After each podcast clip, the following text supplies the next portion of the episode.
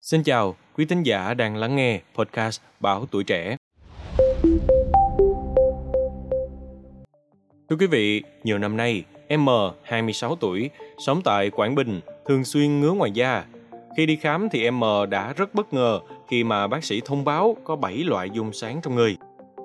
M cho hay, ban đầu nghĩ mình mắc bệnh ngoài da nên là bôi nhiều loại thuốc không đỡ. Người quen mắt có thể mắc bệnh về gan, nhưng mà uống thuốc cũng không khỏi. Sau một thời gian điều trị tại bệnh viện ở gần nhà, không thấy thuyên giảm, M đến bệnh viện bệnh nhiệt đới trung ương khám. Theo bác sĩ Lê Văn Thiệu, khoa nhiễm khuẩn tổng hợp bệnh viện, kết quả xét nghiệm cho thấy bệnh nhân dương tính với 7 loại dung sáng phổ biến bao gồm sáng lá gan nhỏ, sáng lợn, sáng dây chó, sáng lá phổi, sáng máng, dung lương và dung đũa chó mèo.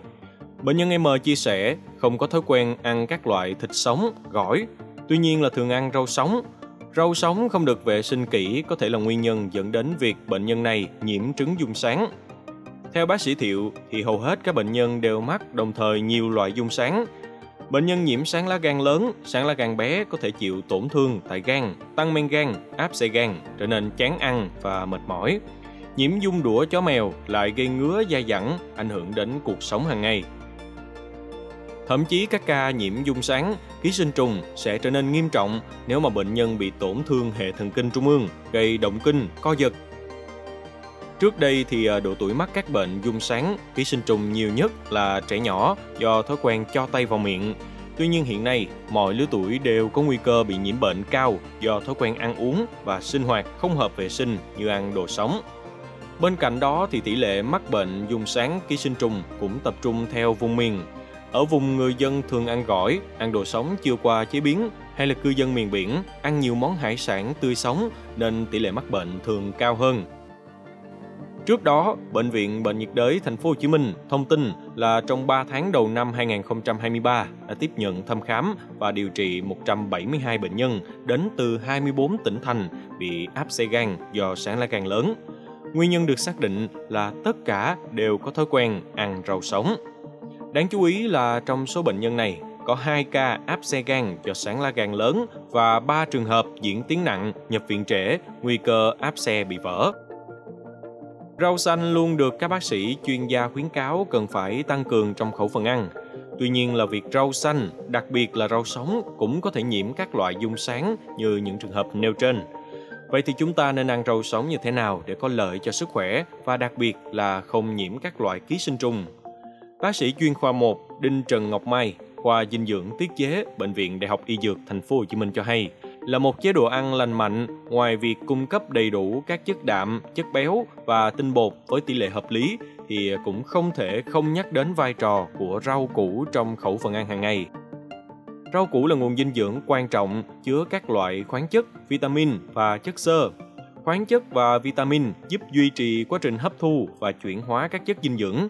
Chất xơ giúp giảm lượng cholesterol trong máu và làm giảm nguy cơ các bệnh tim mạch, đái tháo đường. Đặc biệt là ngày nay, phương pháp ăn thô đang trở thành trào lưu. Ăn thô là phương pháp ăn uống trực tiếp các loại thực phẩm không qua chế biến, đun nấu. Bên cạnh những lợi ích như là hạn chế được gia vị, chất béo từ dầu mỡ cũng như là tăng cường dùng đạm thực vật. Tuy nhiên thì ăn thô cũng tiềm ẩn nhiều tác hại nếu mà không được áp dụng đúng cách. Bởi vì nếu mà các loại rau xanh trong chế độ ăn này nếu không được rửa kỹ, đặc biệt là các loại rau trồng dưới nước như là rau đắng nè, rau cần nước, ngó sen, ngó súng chứa nhiều loại ký sinh trùng gây bệnh nguy hiểm, trong đó có sáng lá gan. Do đó quý vị cần phải lưu ý là khi sử dụng rau ăn sống thì nên lựa chọn rau có nguồn gốc rõ ràng, đảm bảo xuất xứ. Trước khi ăn thì cần rửa kỹ dưới vòi nước chảy nhiều lần, ngâm qua nước muối hoặc là các loại dung dịch rửa rau giúp loại trừ phần nào ký sinh trùng gây hại. Còn bác sĩ Thiệu thì khuyến cáo người dân cần tuân thủ đầy đủ các nguyên tắc ăn chín, uống sôi, vệ sinh sạch sẽ môi trường sống, tẩy dung sáng định kỳ cho chó mèo, uống thuốc dung định kỳ một năm 3 lần, mỗi lần cách nhau 4 tháng, liều lượng tùy vào độ tuổi theo chỉ định của bác sĩ, thường tiếp xúc với đất nên mang găng tay, đi giày dép, đi ủng, Đặc biệt là khi có những biểu hiện nghi ngờ bị nhiễm dung sáng, ký sinh trùng thì nên đến khám chuyên khoa ký sinh trùng để được xét nghiệm, xác định bệnh để chữa trị càng sớm càng tốt quý vị nha. Cảm ơn quý thính giả đã lắng nghe show podcast ngày hôm nay. Đừng quên theo dõi để tiếp tục đồng hành cùng podcast Bảo Tuổi Trẻ trong những tập phát sóng lần sau. Xin chào, tạm biệt và hẹn gặp lại. thank you